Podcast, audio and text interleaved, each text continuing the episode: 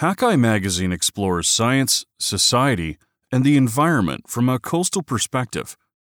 This week's feature article is titled Seafood CSI.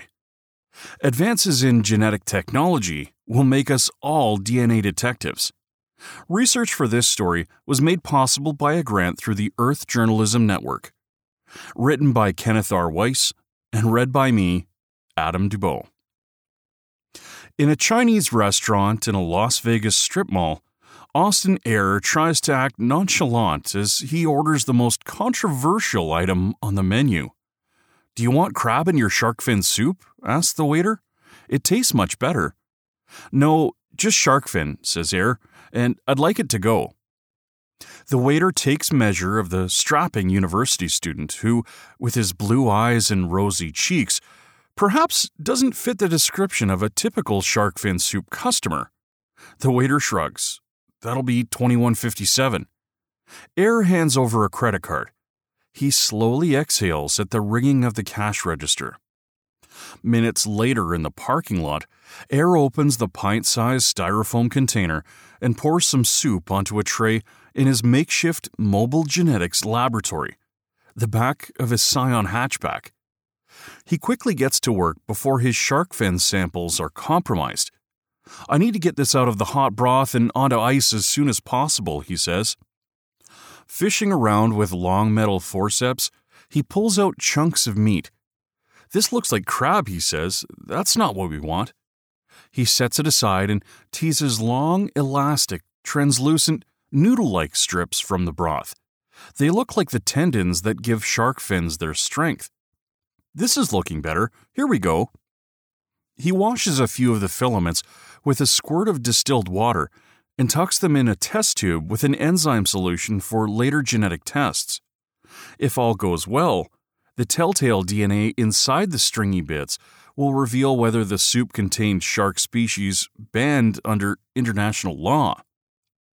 Genetic identification has become faster, cheaper, and more reliable in recent years, with advances coming so quickly that even enterprising undergraduates like Eyre can now fashion themselves as DNA detectives. In the not too distant future, next generation sequencing, which allows machines to read millions of gene sequences in one batch, and the promise of a rapid or instant DNA test will transform much of what we know about life in the sea and how fast we can know it. Combined, these quantum jumps in technology will provide exacting ways to measure if the seafood supply is safe and honest, offer biologists new methods to track elusive endangered species, and empower regulators with instant forensic evidence to crack down on illegal wildlife trafficking or determine the species of fish caught in nets far from shore. And if breakthroughs continue apace, consumers will soon be able to deputize themselves as genetic gumshoes, testing the halibut on their plate to quickly determine if it really is halibut, no matter if it has been filleted, frozen, or fried. At the center of this revolution is an ID system that uses a snippet of DNA sequence data that belongs to a particular species, with the ambition to build a digital catalog that includes every species on Earth. These distinct sequences, named DNA barcodes after the familiar black and white stripes on products scanned at the supermarket, are stored in centralized databases. When researchers isolate the right DNA sequence from a new tissue sample, it can be compared to all identified species on file to see if it's a match. So far, more than 11,000 fish have been ID'd and cataloged within the Fish Barcode of Life computerized repository. It's part of a larger effort, the International Barcode of Life, which has analyzed close to 5 million samples representing more than 525,000 different species on land and at sea. Meanwhile, the race is on to provide a rapid DNA test that Paul Hebert, an evolutionary biologist at the University of Guelph in Ontario and scientific director of International Barcode of Life, likens to the handheld tricorder used on Star Trek to boldly scan and identify life forms throughout the sci fi universe. That's the world we are heading to, he says, reading all forms of life like people read thermometers. Having this futuristic handheld technology would shorten the time from sample to positive species ID, a system that now requires samples to be sent to a lab for processing and DNA sequencing before they can be compared to a database such as the Fish Barcode of Life. In a reflective moment, Hebert acknowledges that Spock's tricorder might not be a perfect comparison because it doesn't require a tissue sample or even skin contact. From that standpoint, it's wrong, technically, he says. You don't have that much DNA floating in the air. That's not a problem in the oceans. Fish and other marine creatures regularly slough off cells in seawater, leaving telltale environmental DNA, or eDNA, in the area that can be read through next generation sequencing. By processing some water samples, Hebert says, the new technology can read all of the species that have been in that water that day. Earlier this year, for example, researchers released the results of the four year seafaring Tara expedition, which collected eDNA instead of museum specimens to glean new insights into the interactions of millions of species of plankton, from viruses to microscopic animals. What's remarkable is that until the 1970s, scientists didn't know most of these microbes existed in ocean waters because they couldn't see them, says Stephen R. Palumbi, a marine biologist at Stanford University. Next generation sequencing is one of the most astounding breakthroughs in biology in the past 20 or 30 years, says Palumbi, adding that its potential is just beginning to emerge.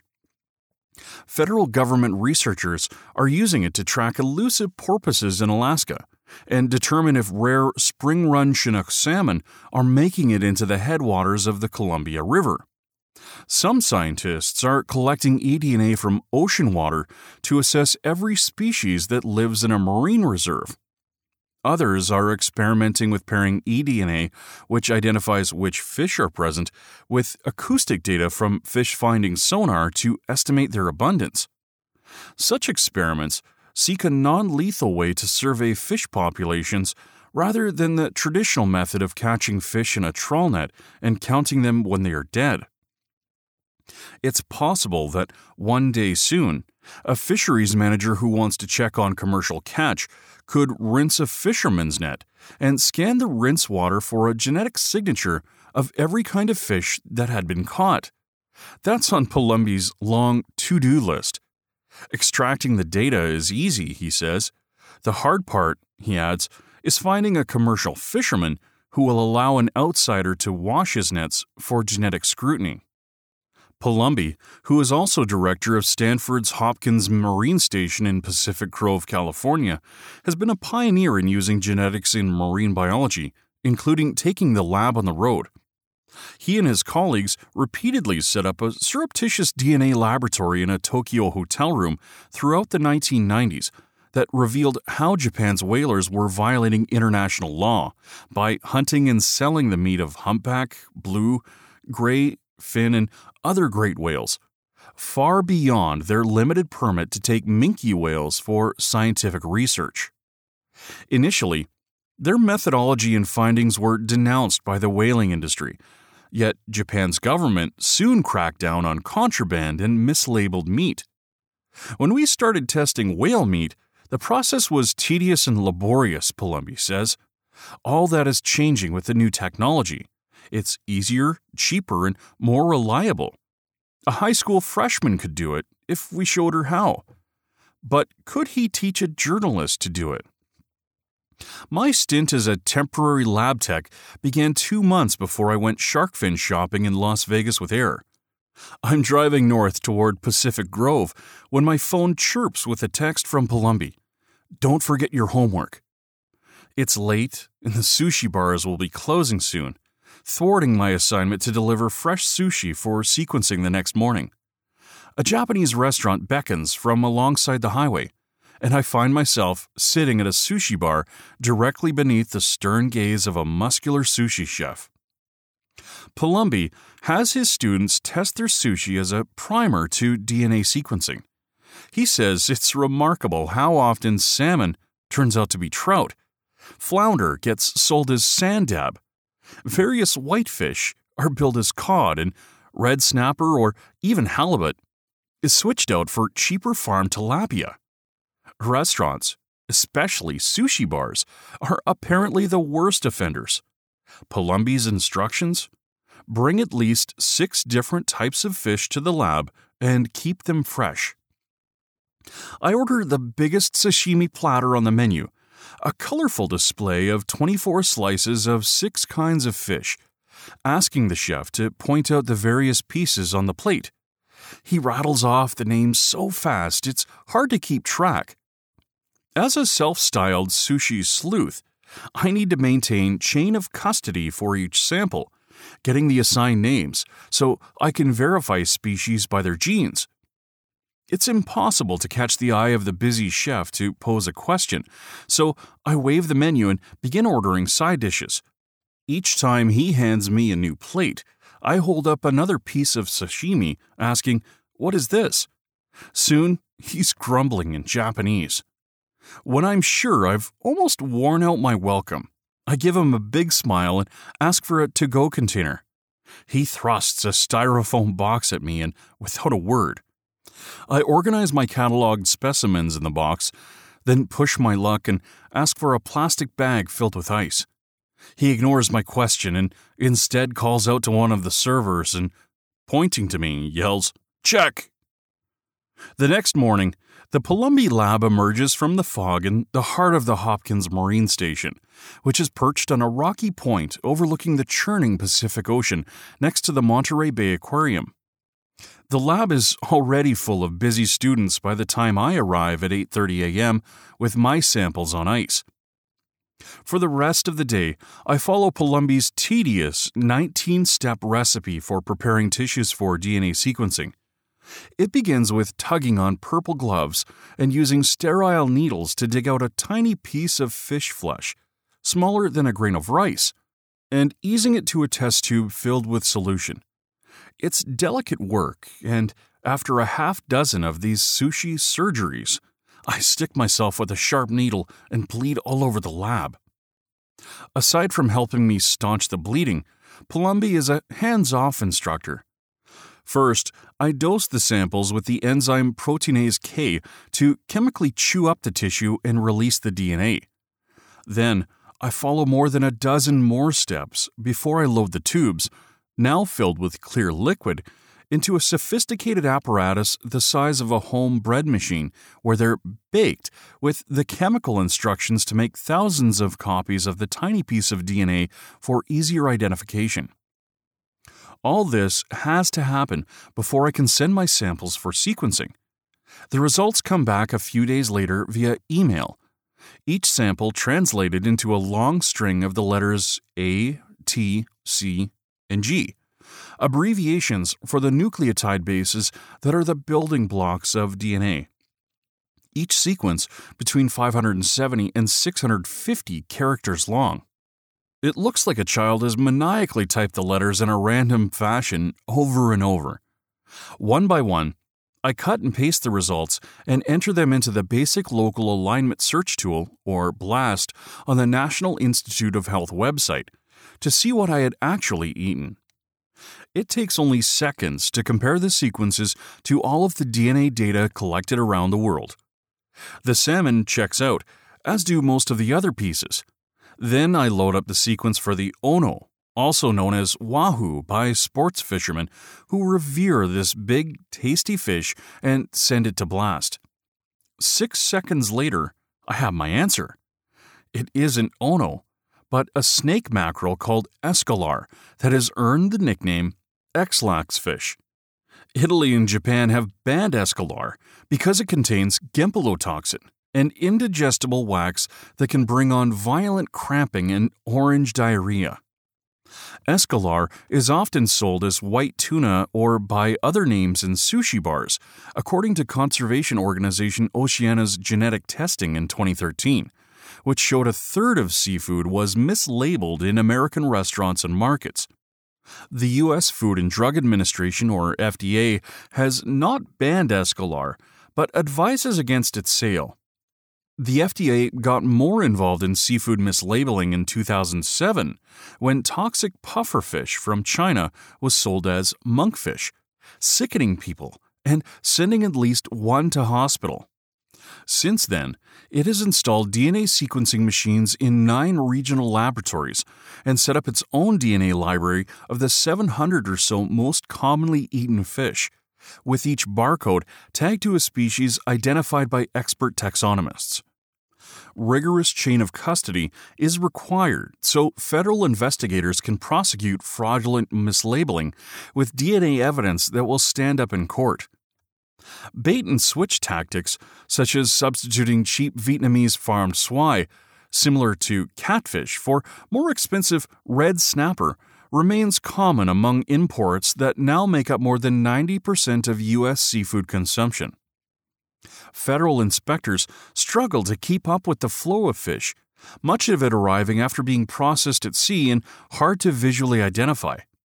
The DNA analysis helps, but the process can be slow and cumbersome as inspectors collect samples, bring them to regional labs, and then wait for days or longer for the results. I would love to see a portable sequencer and rapid extractors, says Jonathan R. Deeds, principal investigator of the FDA's genetics project to combat fish fraud. In the meantime, the FDA has experimented with the University of Guelph's Life Scanner app, which could quickly transmit test results from inspectors carrying tablets or smartphones to regional labs and FDA headquarters once such rapid DNA tests become reality government and private industry are racing to further technologies that will ultimately help to positively identify fish and other species by their genes on the spot. The U.S. Army's biosecurity labs at Fort Detrick in Maryland, for instance, are researching methods to instantly identify anthrax and other pathogens. And commercial biomedical research firms are working on the technology hoping to cash in on quick diagnoses for common bacteria and viruses that plague human patients. There's even an early version of a handheld unit developed by Oxford Nanopore Technologies in England. A cottage industry has emerged, with genetic testing companies offering to help restaurants, fishmongers, and seafood distributors clean up their supply chain to avoid running afoul of the law or facing hefty fines. And some researchers are identifying more elaborate genetic markers that go beyond IDing the species to differentiate among various populations so scientists can determine where the fish are caught. A consortium of European researchers uses genetics to trace the geographic origin of cod, for instance, whether it's caught legally or plundered from overfished waters. Kathy Moore, forensic biologist for the National Oceanic and Atmospheric Administration in Charleston, South Carolina, expects that eventually it will become cost effective to identify genetic profiles for an individual high priced fish, such as a big blue fin tuna, essentially having a DNA tag that will follow the fish from the boat to the plate.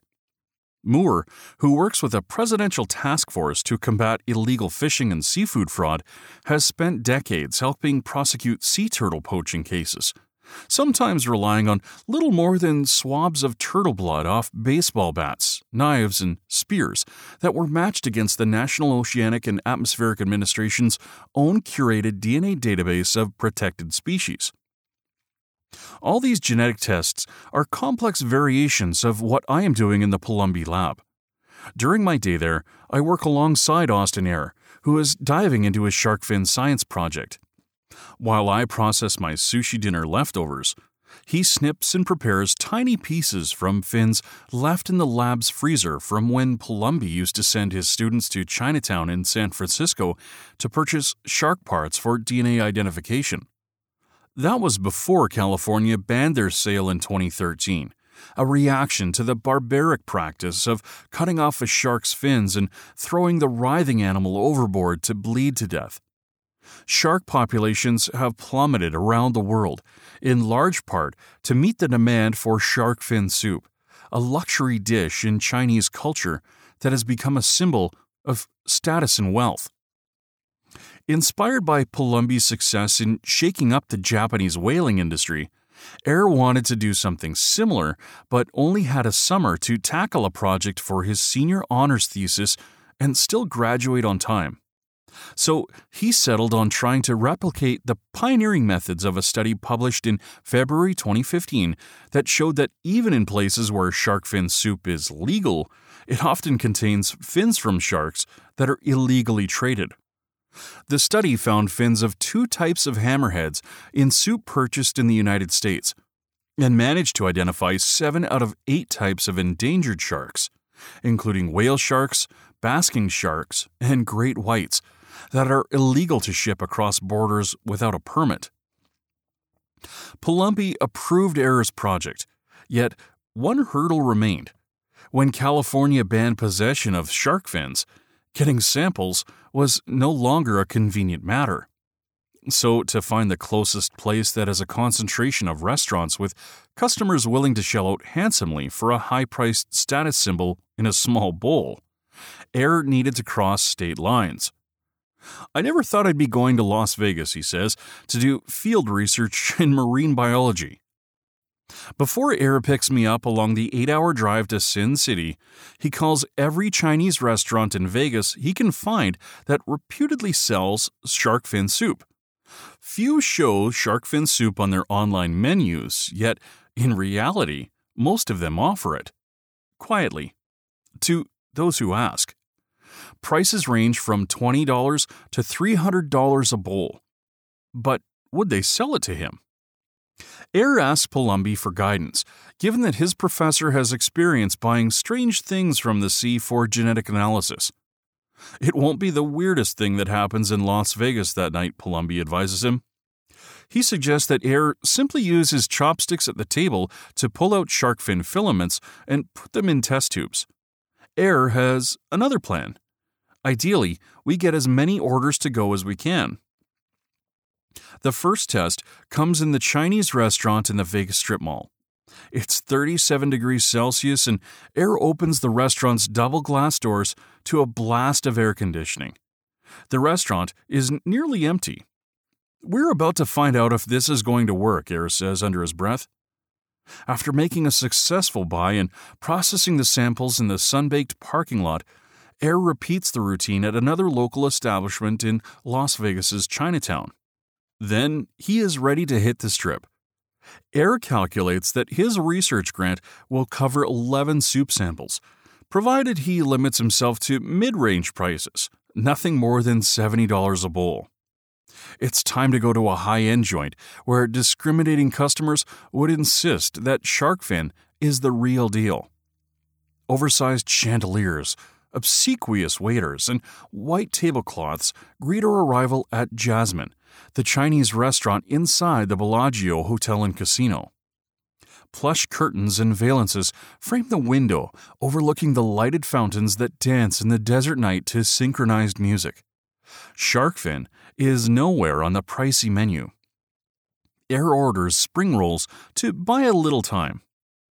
When a waitress comes by, Eyre learns the restaurant offers three versions of the soup the basic for $60 and the deluxe with a 2 ounce clump of shark fin tendons for $150, or a 3 ounce clump for $180. Not a high roller, Eyre orders the basic. As soon as it arrives, Eyre receives a text from a friend who needs a pickup at the airport. He snags the server and asks for a to go cup. The soup is whisked away and returned in a fancy white cardboard box with Bellagio's looping serif logo. Within minutes, he's processing the sample in the back of the Scion in the Bellagio's stifling, hot covered parking lot, breathing fumes of the trapped auto exhaust. We've picked up Eyre's friend, and it's getting late, but is hoping for one more sample. The Beijing Noodle Number 9 at Caesar's Palace is just across the street. It's almost closing time, and the hostess does not want to seat us, but then a gregarious server wearing black rimmed attitude glasses allows us inside, asking us to order quickly before the kitchen shuts down. He recommends the Singapore noodles and General Tso's chicken. We accept, but Eyre also asks for shark fin soup. It isn't on the menu, but the waiter confirms it's available. a small bowl for $99 and a bowl with a fin for $199. But he has some advice. Skip it. It's not worth it. If you asked for it, I don't think I'd sell it to you. They cut off the fin and let the shark die. It's so mean. Eyre skips it. The price is way out of his range. We close down the Beijing noodle, head to the strip for a midnight beer, and then crash for the night at a budget motel. The next morning, we part ways, and Eyre spends that day and evening collecting more soup and samples before making the long drive back to the Pacific Grove lab, two ice packed coolers with his carefully preserved samples in the hatch. In this forensic work, obtaining and preserving samples with intact DNA is critical. DNA degrades as tissues break down, shattering the long strands into smaller and smaller pieces until they are too short and fragmented to be useful. The challenge facing researchers scrutinizing shark fins is to find a short strand that will survive all the insults drying, bleaching, boiling in soup, but one that's long enough so that they have the information needed to identify a specific species. By Monday morning, Eyre is struggling with the initial round of results from his Las Vegas samples, picking up DNA from other ingredients added for flavor. There's tons of DNA in the soup, he tells me, but half the time it comes back as pig or chicken or crab or shrimp. Over the next few weeks, Eyre keeps working on the samples, extracting the DNA and sending it off for sequencing. The results he was able to isolate enough genetic information to identify the species of shark from every soup he purchased. But one DNA barcode stood out from the rest. It came from a scalloped hammerhead, a warm water shark so endangered that it has joined the list of species illegal to trade internationally. The discovery left him with mixed feelings of sadness and excitement. It's a double edged sword, Eyre says. It's a bummer to find endangered species, but it makes my project more compelling, a more interesting story to tell. The global demand for shark fin soup is driving scalloped hammerheads toward extinction. This shark, with its bizarre heads shaped like a sci fi spaceship, is targeted because its large fins are loaded with ropey strands of collagen that are prized by consumers. The restaurant probably had no idea it was serving the fin of an endangered shark. The distributor was also likely unaware, as were perhaps others in the supply chain that passed through Hong Kong, a hub of the global trade. Short of a global ban on shark fin soup, how can the sharks most threatened with extinction be saved? And can genetics play a role in the solution? Palumbi considers genetics an insightful tool that can penetrate the most opaque aspects of the seafood market, whether properly identifying whale meat in a Tokyo display case, a box of fish fillets arriving on the docks in Los Angeles, or a fin swimming in a bowl of soup in Las Vegas. Before we were blind, Palumbi says, but now we can see. DNA technology gives us a vision of what's in that bowl of soup. Sometimes we find out bad things, but that makes us double down to fix those problems. It's not just a bowl of soup, but a bowl with strands from an endangered species swirling around. And once we find that out, we can do something about it. Find more coastal news and stories from Hakai Magazine on our website at www.hakaimagazine.com. All of our feature stories are part of the Hakai Magazine Audio Edition podcast, which you can subscribe to through your favorite podcast app. If you've enjoyed this podcast, feel free to share it with your friends, and don't forget to like, comment, and follow us on Facebook and Twitter.